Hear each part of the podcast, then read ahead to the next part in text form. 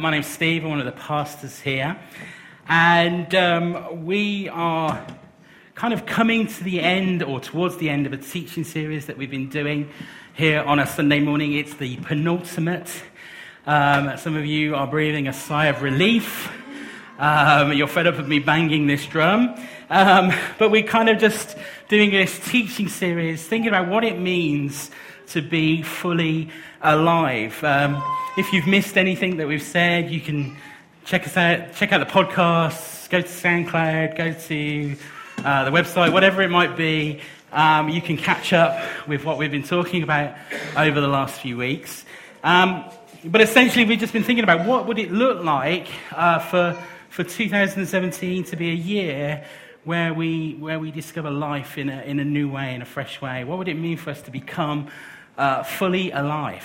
And the, um, the springboard for that has been this, uh, this quote from the French saint Irenaeus that says, The glory of God is man fully alive. And so that's what we've been thinking about this idea that God is fully committed to us becoming fully alive. That, that our lives and His glory are somehow intertwined. That, that, that God is kind of seeking after us in such a way that um, we would experience a fullness of life. Uh, but living life in its fullest sense isn't, doesn't mean that we live a problem free life. It doesn't mean to say that there won't be trials, there won't be things and situations that come into our life uh, that are challenging. It just means that we're learning to do life and discover a fullness of life in the midst of that. Uh, that, that we kind of, we're trying to figure out how do we do life in the midst of blessings and battles. And, and you know, the, the, the picture we've been using is a, a picture of like two tracks, that life is lived on, on two tracks. There's the track of, of blessing and, and, and the track of battles, that we can, we can experience, you know, blessing in our life. There can be great things going on, yet at the same time, uh, there'll be challenges. There'll be things uh, that are pressing against us, things that come against us in different ways adversity and pain and suffering. And, and so we kind of live, live our lives in these, in these, on these two tracks all of the time. That's, that's kind of a reality. And, and so as we've been doing that, we've just been thinking about what does it mean to be spiritually and emotionally and physically well. That, that we need to invest in all of those areas of our lives.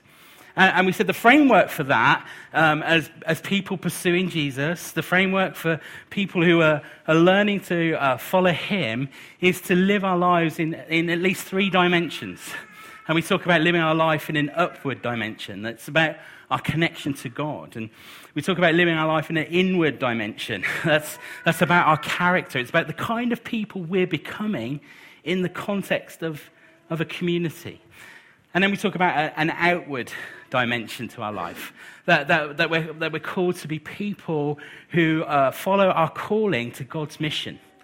Uh, that, that we're to be people who see God's kingdom come and break into the places that we inhabit. Uh, that we want to see the kingdom advancing in our midst. We want to see our city transformed. And, and so we, we recognize that that's what disciples do. They live in these three dimensions. And we've just been thinking about that in some different ways. We, we were thinking of, initially thinking about that, that we kind of we find a fullness of life when we learn to think differently. Um, that Romans says that we need to be transformed by the, the renewing of our minds, that we need to think differently about who God is and, and who we are. Uh, and, and then you might remember we talked about fullness of life being found in an absence of hurry. Uh, that, that in, a, in a world that's constantly on the move, in a, in a world that's constantly moving and making demands on us, that you and I need to learn to find rest. We need to learn to find those places where we can come and just um, do nothing.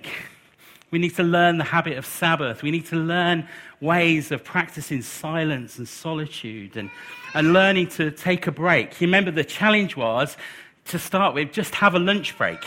And some of you have been telling me just, just taking the time to switch off your computer screen or walk away from your desk or put down your tools and have a lunch break. It's, it's revolutionary, it's transforming.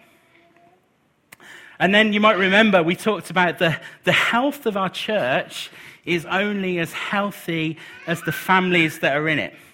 Uh, and, and, and so we made this kind of audacious claim that, that the building block is, is the family units. And that, that actually, as people, we're to be investing in our families, that we're investing in our relationships as, as married couples, that we're investing in our kids and, and, and wanting to see uh, God do amazing things in the lives of our families because our church is only as healthy as our families. And then last week, we were talking about what it means to be a church family. Um, that, what does it mean for us to take the risk of commitment? You know, in a commitment phobic age, what does it mean to make a commitment? You might remember the challenge was to join a connect group. Um, and so there's still time. Uh, you can still do that. There's still space. Uh, so feel free to, uh, to sign up uh, to a connect group. This week, I want to revisit an area that we've talked about uh, quite a bit in the past. Um, I, I, I, just think if we're going to live a fullness of life, this is a subject that we have to talk about. Uh, and I want to talk about work. Um, and so you see, because work and how we understand work is, is really an important factor in being fully alive. You see, other than sleeping, uh, the, the other thing that you probably do the most is work in whatever form that that takes. You know, one of the main things that you spend your life doing is work. Some of you are feeling a bit depressed about that now. Um, but the, the, the, main thing you're going to do this week is, is, is your job. And so, if we want to be people who are experiencing life and a fullness of life, it has to involve our work. It has to involve, involve what we do. So many of us will spend the next 30, 40, 50, 60 hours doing our jobs. And that's just work that you get paid for. Um, many of us have full time jobs looking after our families, you know, looking after our kids, looking after our homes, uh, taking care of loved ones. And actually, that's your job. That, that's, that's, that's work too. As one Times article stated, it said stay at home mums or dads, just to be politically correct, um, if they were paid to do the job that they do, it would be around £78,000 per year. And some of you are like, when am I getting paid? where, where, when's that going to happen? Now, I'm conscious when we talk about work, um, some of us uh, struggle with our jobs. You know, it's, it's Sunday morning now, you're feeling okay, and then you come to church and they talk about work, and then all of a sudden that, that Sunday night blues uh, kicks in. I don't know if any of you ever felt uh, Sunday night blues. I never do because Monday is my day off, okay? Just to rub it in. But, um, uh, but maybe, um, you know, tonight when you're ironing your shirt or you're just getting your work ready for the week ahead, as you get into bed, there's a sense of dread. Like, I've got to go back to that place tomorrow. I've got to, I've got to sit in that office again tomorrow. I've got to interact with that boss that just drives me insane. Others might find their work stressful. Um, you, you may have a boss who's putting you under a lot of pressure, or you might be a boss who's carrying a lot of pressure. Yet at the same time, some of us, we love our work. We love what we do. Some of you are like, I can't wait to be in that office tomorrow. I can't wait to be doing my job. That there's a sense of fulfillment, fulfillment in what you do. You love what you do. And so there's so many extremes in a room this size about how we might feel about what we do uh, with a big portion of our time. So if you've got a Bible, why don't you turn to Ephesians 6.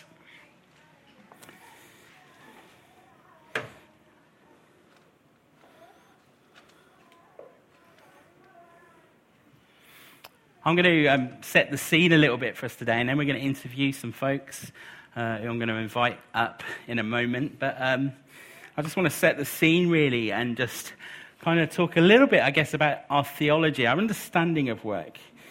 Um, So, Ephesians 6, verse 5, it says, Slaves, obey your earthly master with respect and fear and with, with, sincerity of heart, just as you would obey Christ. Obey them not only to win their favor when their eyes are on you, but as slaves of Christ, doing the will of God from your heart. Serve wholeheartedly as if you were serving the Lord, not people, because you know that the Lord will reward each one of you whatever good they do, whether they are slave or free. Now, that, that word slave is a little bit uncomfortable, isn't it? Um, you know, particularly when we talk about modern day slavery, when we talk about slavery of the past. Um, but actually, that word slavery is helpful to put into uh, a, context. Um, you see, slavery, uh, in the perspective of this, this passage of Scripture, uh, in the culture of the Roman Empire, um, actually, the, a slave was really something more that looked like the workforce, the, the occupation uh, of the day. That, that actually many of the jobs that we think about now, um, uh, they, they were the jobs that so called slaves did. And so, you know, slaves, they weren't necessarily treated the way we might think in our minds. Uh, they had food, they had shelter. Often they lived in a level of comfort and. Um, and in return for their services, uh, slaves might hold property, um, uh, which, which was owned by the person who, who owned them, belonged to their master, but they were allowed to use that as they, as they were liked. They had, they had families there. Uh, they were often skilled and educated people. They were uh, able to own, uh, earn their own money um, because the idea was that one day you could buy your freedom. Uh, that doesn't mean to say they were completely free. Uh, they were still the property uh, of the household uh, of, the, of the master. Um, but it's safe to say that the slaves that are being addressed uh, in this portion of Scripture um, are, are, really the workforce of the day, uh, not somebody who's oppressed necessarily or enslaved. And so, just to clear that up, um, I guess a good question to to start with as we think about work is who are we working for? Who are we working for? It says in verse 7, he says, Serve wholeheartedly as if you were serving the Lord, not people. In other words, as, as those who follow Jesus, those who uh, would call ourselves Christians, whatever label you want to give yourself, the fact of the matter is, is that Jesus is your boss. He's your boss. Okay? You, you might think you have a boss, but actually, Jesus is your boss. And He's also the boss of your boss, whatever it is you do, uh, wherever you find yourself. And so, as we explore this subject of work, I think it's important to know that there are some unhealthy ways that we can approach the idea of work, particularly as people who are trying to follow Jesus. We can, we can sometimes get a skewed perspective on work. And so the first uh, would be this idea of gaining identity uh, and a sense of worth from our jobs. Often people who think this way are fairly driven sort of, you know, uh, the type A personality. They, they work hard, they work to high standards, they rarely switch off, they, they deliver, you know, a, 150%. Um, and, and if you're the boss of a person like this, you know you can rely on them. You know that this person's always going to get their work done. The problem is with this kind of person is that work consumes them. And so they have uh, the type of personality where work takes over family life, it interferes with spiritual life, because everything they do revolves around work, because it's the place where they're gaining identity. And, and, and so their identity is found in their work. And what tends to happen is that when work is going really well, a person like this feels really good about themselves. They feel really great. And everything is going well. But the problem is, is, is, when work's a little bit tougher, when, when things are not going so smoothly, it has, a, it has the opposite effects. They, they end up feeling really down. They end up feeling really discouraged uh, about their work. And, and you see, this mentality uh, flows out of the fact that we can often uh, define ourselves by what we do. And we do it all the time, don't we? We always define ourselves by what we do. You know, you're, you're in new social situations and you, and you chat to someone, and after they've said, What's your name? they say, What do you do? Um, you never have conversations like that. No. Um, but we all have conversations like that, don't we? We all have conversations where we define ourselves by what we do. So our identity is found in our activity. And so you're like, I'm, I'm so-and-so and I'm a teacher or, you know, uh, you know, or I'm a, I'm a postman or an accountant or a designer or a business owner. We kind of, we define ourselves by what we do. And now that might be just, you know, social engagement. It might just be a way of breaking the ice, but often our identity is caught up in what we do, the things that we do. And you know, the things, when we do that, when we, when we, when we kind of gain our identity from something, when we, when we give ourselves to something that way, the Bible often refers to those things as idols. now, there are loads of things in our lives that can be idols. Uh, often they can be the good things of life. They don't have to necessarily, you know, be golden calves that we, you know, we smelt gold and make a golden idol or anything like that. It doesn't have to be that. It can be the good things of life. We can turn relationships into idols. We can, we can make our children idols, can't we? You know, that, you know, as parents, the temptation is to think, I, I can only do good by my kid if I give them everything they want and need. And what happens is we become slaves to the little dictator in the room. And, um, and, and, and, so our kids can become idols. Um, money is an obvious one, isn't it? Money be- can become an idol. Success, uh, you know, we can strive to be successful and that becomes uh, idolatry. And, and see, often idols and, and the things that are often good, good things, often those things that, that God has given us, um, but sometimes it's about, they become these things where we misdirect our devotion. And, and, and so they become this kind of idol.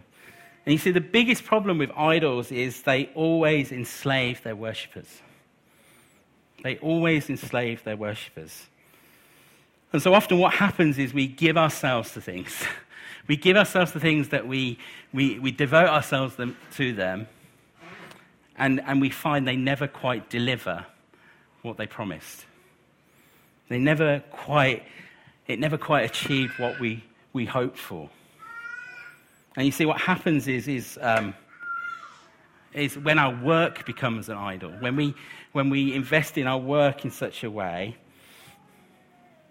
that, that, that, that eventually we realize it's not paying off. You know, no one on their deathbed ever said, I wish I'd spent more time in the office. Did they? No one, no one ever did that. But the reality is, is that when we give ourselves to the, those sorts of things, we can um, be found wanting. We can be found that, these, don't, these things don't deliver. They don't set out what they promise. The movie Fight Club opens with these lines. It says, You're not your job. You're not how much money you have in the bank. You're not the car you drive. And you're not the content of your wallet. And I'm just going to finish the quote there. Uh, um, if you don't know what I mean, watch the film. It's an amazing film. Um, you see, our identity is found in Christ and, and Christ alone. And it's from our sense of worth and identity being found in Him that we bring meaning to our work. Okay? Rather than trying to find meaning from our work.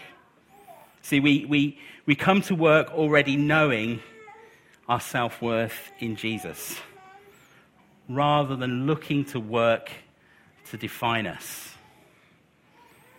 You know, when we first planted, um, we planted this church, I, I, trained as a graphic designer and um, I'd worked freelance, I'd worked for a number of different companies, um, and I was trying to freelance and I just couldn't get enough work. And so um, just to have some stability, just to have a regular income, um, I became a white van man. And um, I had the task of delivering lubricants and aerosols across the Midlands. Uh, to be honest, it wasn't a job that I loved. I didn't find it very fulfilling. It wasn't particularly impressive. You know, when you're meeting new people, um, uh, they have an assumption about white van, vanmen. I don't know if you've, maybe you've got an assumption about white vanmen. Um, and, um, but it wasn't very impressive, you know, to say, this is what I'm doing. Uh, and that really bothered me. And I, I, really had to kind of deal with my sense of identity uh, in the midst of that. And so I had to really work hard to remind myself of who I am in Christ, who He had called me to be, that my sense of worth of an identity wasn't wrapped up in my job. It, it, it wasn't even wrapped up in being a church planter. It was that actually my worth and identity had to be found in the fact that He loved me, that He was for me, that He's made me a brand new creation, that, that He is transforming my life. That's where my worth had to be found. And you see, if we're going to get this work thing right, if we're, if we're going to approach work in a, in a healthy way, then we have to get our identity right. We have to get the identity thing right. You see, our identity is in what, isn't in what we do, but it's who we are. Another unhealthy approach that we can have to work, and this is particularly um, for good church folks like you, um, is that we can uh, approach um, we can tr- approach work in, in, in, an opposite extreme. And so we can, we can think the only important work uh, is full time Christian work or some kind of full time Christian ministry. And so the person who thinks like that sees anything else as meaningless or a means to an end. And so what happens is that these kind of people think, who think this way, they will never really engage their best in their job because they fail to see its importance. See, the important stuff is when I become the youth pastor. Or the important stuff is, is, is when I become the worship leader, or, or when I get paid to do this ministry. And, and that thing I do, you know, nine to five, Monday to Friday, well, that's not really that important. That's not, it pays the bills. But actually, God's going to release me into full time service. But that isn't what this passage says, is it? It says, it says in verse 6 Obey them not only to win their favor when their eyes are on you, but as slaves of Christ, doing the will of God from your heart. Serve wholeheartedly as if you were serving the Lord. You see, the truth is, as followers of Jesus, all of us are called to full time ministry. Now, some of us might derive a salary from doing church stuff, but that doesn't change the fact that every single one of us uh, who are believers are called to some sort of full time ministry. You know, Tammy and I, for the last 17 years, have been planting and leading churches. We've planted two churches in that time. Uh, we've led countless ministries and groups uh, in the life of the church. And, and in 17 years of church ministry, I've been full time for four years.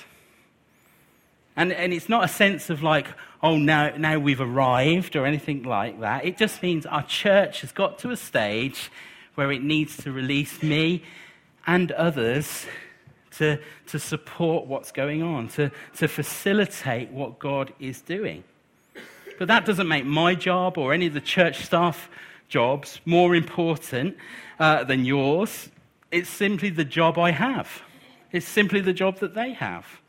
And so we're all called to work well at whatever we do, in whatever season of our life we're in. John Wimber used to say, old orders are good orders until you get new orders. Now, that doesn't mean to say that we, look, we can't look for a new job, we can't pursue a new career. But what it does say is that right now, what you're doing, where God has you, is the best place for you. That God would give us the ability to serve in our workplaces as if we're serving Him. And so, our task, I believe, is to be the best employees we can be, to honor our workplaces, and do it in such a way as if we're working for the Lord.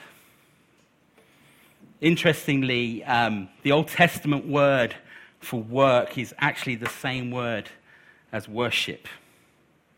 It's a Hebrew word, which is avadah. And it first appears in Genesis 2:15. It says, "The Lord God took the man and put him in the garden of Eden to work and take care of it."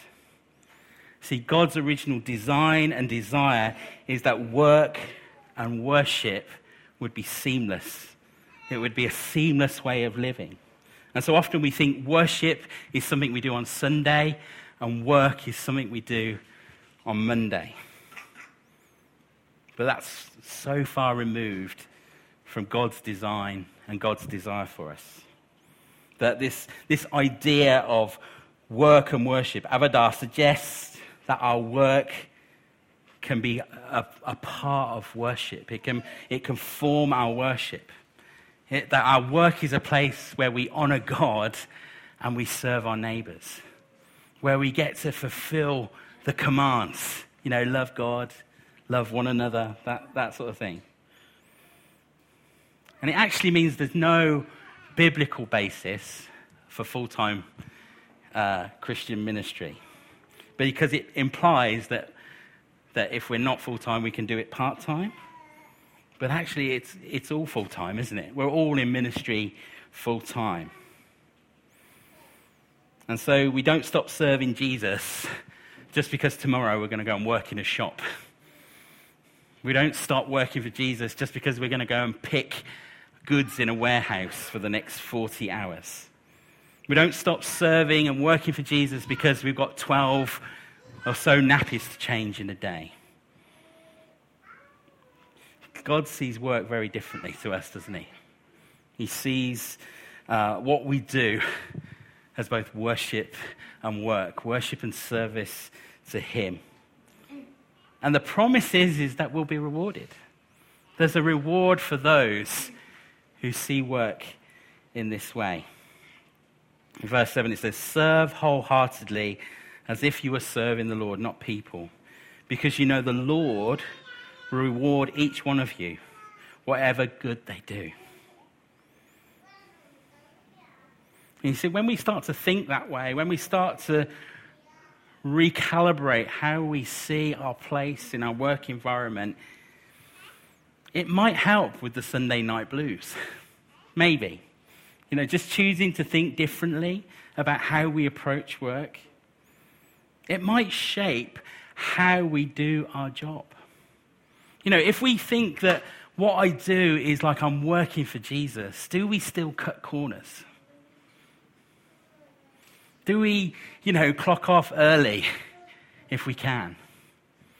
Do we spend that extra time chatting in the staff room?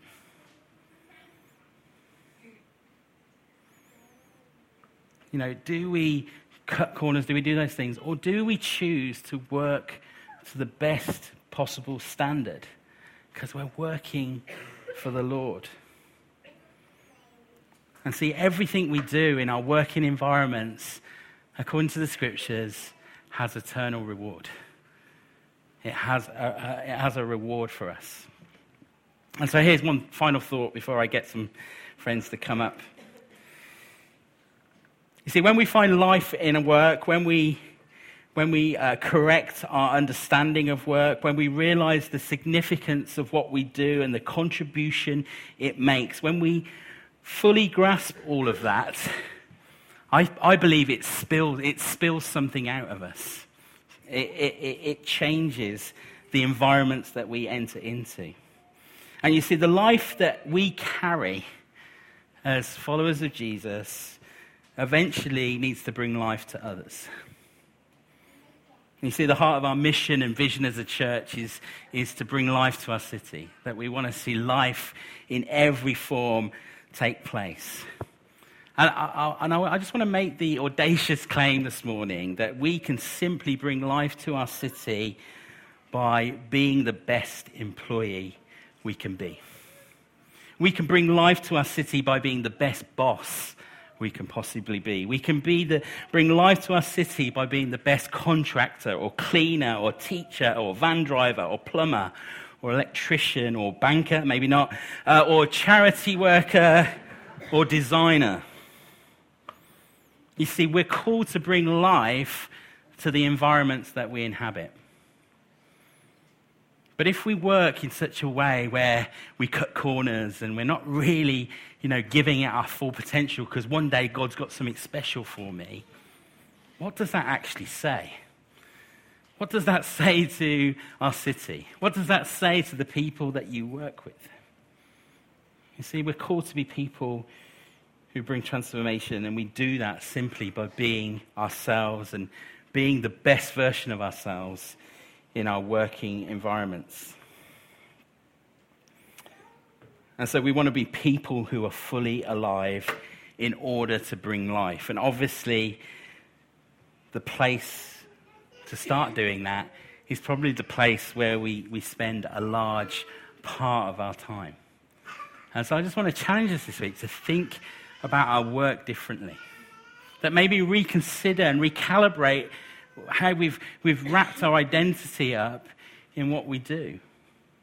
That we've, we've kind of allowed the stresses and the, and the challenges of work to rob us of who it is we're really working for. That we're working for the Lord. That we're giving our best to Him, regardless of who our boss is and what He says and, and what it's like. That we're working for Him. And so to finish up, I've just invited some friends to come and share a little bit about their work. So um, if you guys want to come, we've got some seats for you. Um, wherever you like. There's, the danger seat is just there.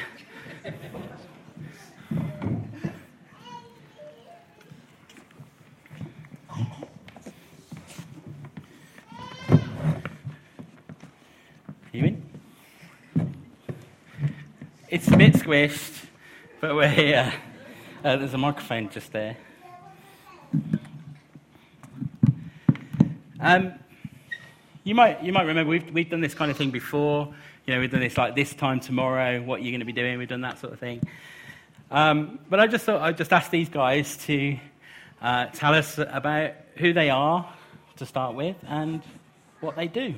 So you can go first if you like. So I'm Susie. I work for um, C2C, which is a charity, Christian charity in Northampton, that works with offenders at any stage of the criminal justice system. So that's men, women, and young people, and that's whether they're in custody, prison, community, on probation, what have you. And probably the more um, frontward facing um, side of it is the Good Loaf Cafe, which is um, the trading arm of the charity, which people might know more. So I'm David. I work for World Vision. I don't know if you've heard of World Vision. It's a Christian charity, international, works with vulnerable children around the world. And we help with uh, education, healthcare, protecting the children, uh, but also helping them to participate uh, and express an opinion and, and be actors in the world around them. So I have the best bit of that because I oversee a team that oversees or looks after the, the programming side. So the money that's entrusted to us in the UK, my team looks after, make sure it's spent well, and we see the impact of what we do on the ground. Uh, I'm Philip. Um, I've worked for the last uh, two years for St Andrews Healthcare. I'm uh, one of the chaplaincy team. I look after uh, adolescents uh, and uh, adult males with autistic spectrum disorder. mainly in Northampton, I go two days a week to Mansfield in Nottinghamshire, where we have a small hospital there. I've been uh, an Anglican uh, ordained minister for 25 years, so I've done a couple of hospital chaplaincy jobs as, working, as well as working as a vicar in the community. Um, before, before that, I was 10 years uh, a civil servant at the, at the Department of Energy, so I had quite a radical uh, change of path. and Philip has also lowered himself to the lunatic fringe that is the vineyard, so um, uh, he's defected from being an Anglican. Uh, steady, I can.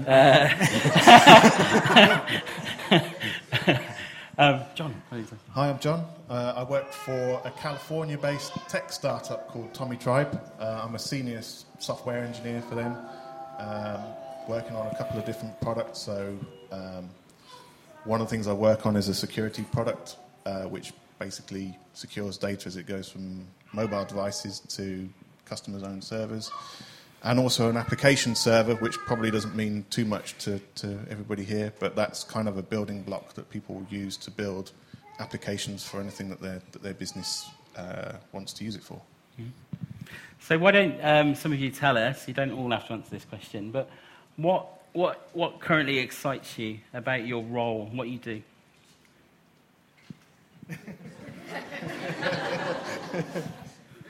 well, it's interesting. Uh, my parents were missionaries. I grew up in Brazil. Um, and they always used to have, be pastors in these little outback churches in the most rural, poorest places. And uh, I kind of grew up in that environment. And what I really love about my job is that uh, I don't see it as, as helping people over there. You know, I, I grew up with those people. It's uh, those those people represent my friends, uh, part of my my history, my background. So my job is really uh, enabling me to live out something that, that is actually me. So that question of identity that you that you raised, that, there's a bit of that in there for me, which really excites me. So every time I go out to see some stuff and, and see the difference that we're making, mm. it just reminds me of, of who I am and, and how God made me. Anyone else? Philip? Um, and just an illustration, uh, really. On, on Christmas Day, I went see uh, some. Well, I went around all the wards that I go and visit in, in the week, and um, I was really, really moved. The, the, the, young people said to me, oh, Are you coming to work on Christmas Day? I said, Well, you know, if Jesus was in Northampton on Christmas Day, do you think he'd be one of the big, big churches? Uh, or do you think he'd, uh, he'd come and be with you? And, and they totally got it. They said, No, he'd, he'd be with us. And I went with, uh, we've got a, an intern uh, called Tom. We went to one of the, the boys' wards on Christmas morning and um, just in the in the bedroom corridor, one or two of you know exactly where I, where I mean. um, uh, this lad, is 18. He said, um, uh, "Can we sing Good Good Father?" You know that song? We sing it here, don't we? don't know what you're doing on Christmas Day, but I was singing on the boys' ward with this lad. You know, I've got an iPod and you can scroll through the lyrics. I was I was in tears because this lad was singing. You know, I'm loved by you. That's, that's who I am. It wasn't, in, it wasn't in church, but it was church, if you see what I mean. Mm. Because we were, we, we, were the people of God.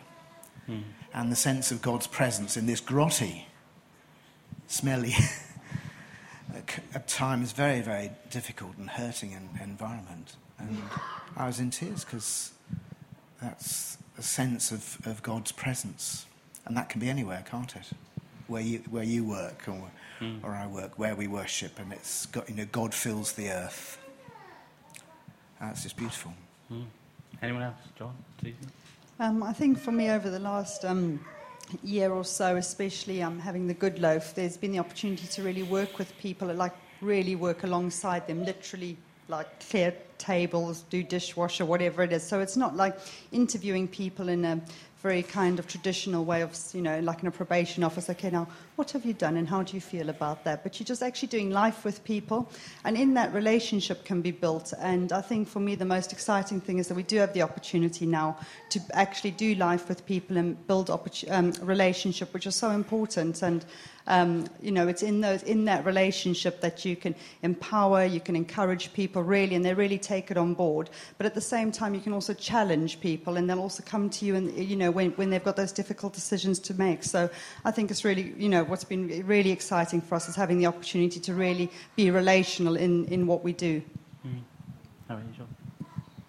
Uh, one of my favourite things about my job is to uh, go out and talk to various different people. So I get to go to I get to go to different conferences, uh, talk to people about um, what sort of things that they're that they're doing uh, when they're building applications that they might uh, use our software for, um, and talking to the different customers about what they do. Um, and it's quite amazing to see the, the, the sort of the range of different things that people do. So it's not just e-commerce sites or anything like that. We've got people who, who use it to uh, manage their work, um, which m- might be putting um, their devices out uh, that provide light and uh, ways of powering mobile phones out in out in Africa to places where they can't actually get connected to an electricity grid, for example. Um, so that's that's kind of thing that uh, excites me most about my job. Cool. Okay, maybe one or two you can answer this question, but um, what does it? What you know? We talked about um, the best way we can serve in our roles, in our jobs, is to be the best employee we can, to, to work hard, to not cut corners. What what does that? Maybe just one or two of you. Just what does that look like to work to the best of your ability? How do you do that? How do you get that balance right?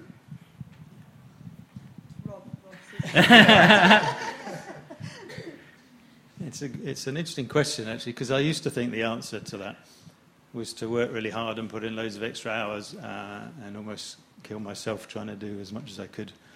Um, as time has gone on, I realise that the answer is more and more to, to be myself and to use the gifts that I have rather than to try and be something I'm not. You know, so I found that uh, when I'm most fulfilled is when I'm actually bringing myself to the job and and God is the wind in my sails. You know, if, when I try and do things through my own strength, by putting in the extra hours and all the other stuff, I usually kind of crash and burn.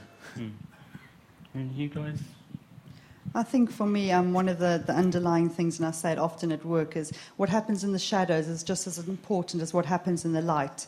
And regardless of in, if anybody's watching you or not, God knows. And, um, and, you know, it's just to act with integrity and all of that stuff when no one's watching, as well as when you have a whole, whole crowd of people watching. Hmm. And then we also talked about um, how our, our jobs are shaping our environments, you know, shaping the city or the communities that we're involved in, or even shaping our world for, for, for, for some of us. Uh, not all of us get to work for an NGO, but, um, you know, um, but how, how do you feel like you're the, the job or the role that you fulfill is, is bringing transformation to our city or to the communities or the, the world at large? Who wants to go with that one? A um, couple, of th- couple of things, really. First, uh, for me, I, I, my, my job working as, a, as an, a Christian, employed to be a Christian in the hospital, uh, tells me that um, you know, the church's mission is, at, is out there. Um, and uh, Jesus said, It's as you go. You know, heal the sick, raise the dead, cast out demons. I'm not sure I do a great deal of, of that, but it's out, it's out there. You know, that we, we gather together in church, we call it going to church you know, on a Sunday, but actually ministry mission is, is, is out there. And, and, and the second thing for me, really, you know, I, I, I do love the vineyard and its history in it, and, I, and I've been so blessed in different parts of the country and the world, indeed, by and, and the thing that, that is so central to the vineyard is, is the emphasis and rediscovery of the, of the healing ministry. But working in St Andrews, I'm really challenged uh, and try and work with others to work. You know, I've been to so many healing conferences and church services where, you know, there's an emphasis on physical healing, but people with mental illness, what, what, does, it, what does healing mean uh, for, for them, for us? I think that, that's, that's a really, really important area. And thirdly, if I may just quickly, when I mentioned I was, a, I was a civil servant for 10 years. It was, a, it was a huge change to move away from Whitehall and London and a fat salary, uh, to chain, train for the Anglican ministry, and, and to give up security. And, and, but God has taught me over the years that that's a, that's a, a constant uh, lesson particularly to give up uh, status and security. when I moved to St Andrews, a, a pastor friend of mine in Rushton, I was a vicar in Rushton, the pastor of the Full Gospel Church said, mm, It's a long way from Westminster. and I find security in, in being in charge and, and taking decisions and having the status, being respected. And yet, in, in all our work, we're called to be people who sacrifice and give up because, uh, you know, Jesus did not count equality with God a thing to be grasped, but he, he emptied himself, didn't he?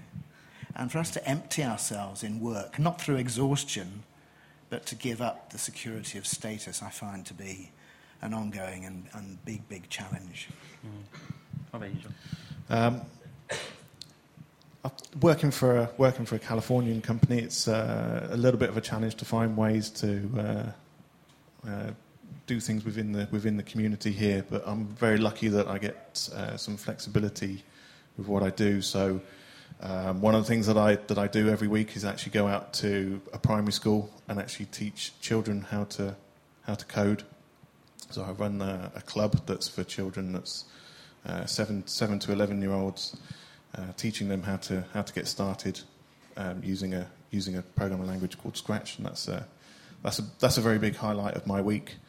Um, one of the other things that I've been able to do is uh, I'm very lucky that the uh, Restore have asked me to come and work on some computer systems for them in order to in order to help people coming to visit the, the, the food bank, for example, so we can actually track everything that's that's going on there and, and uh, measuring the, the, the, work that they do within the community. So um, you know, it's, it's very nice that, that I'm able to be involved with that. Mm. And you two don't don't have to both answer. That's fine. That's fine. they don't make a difference. I just won't start on um, the impact of reducing reoffending and blah blah blah because we'll be here for a while. So okay. cool. Well, um, we have reached the end. Why don't you give these guys a big round of applause?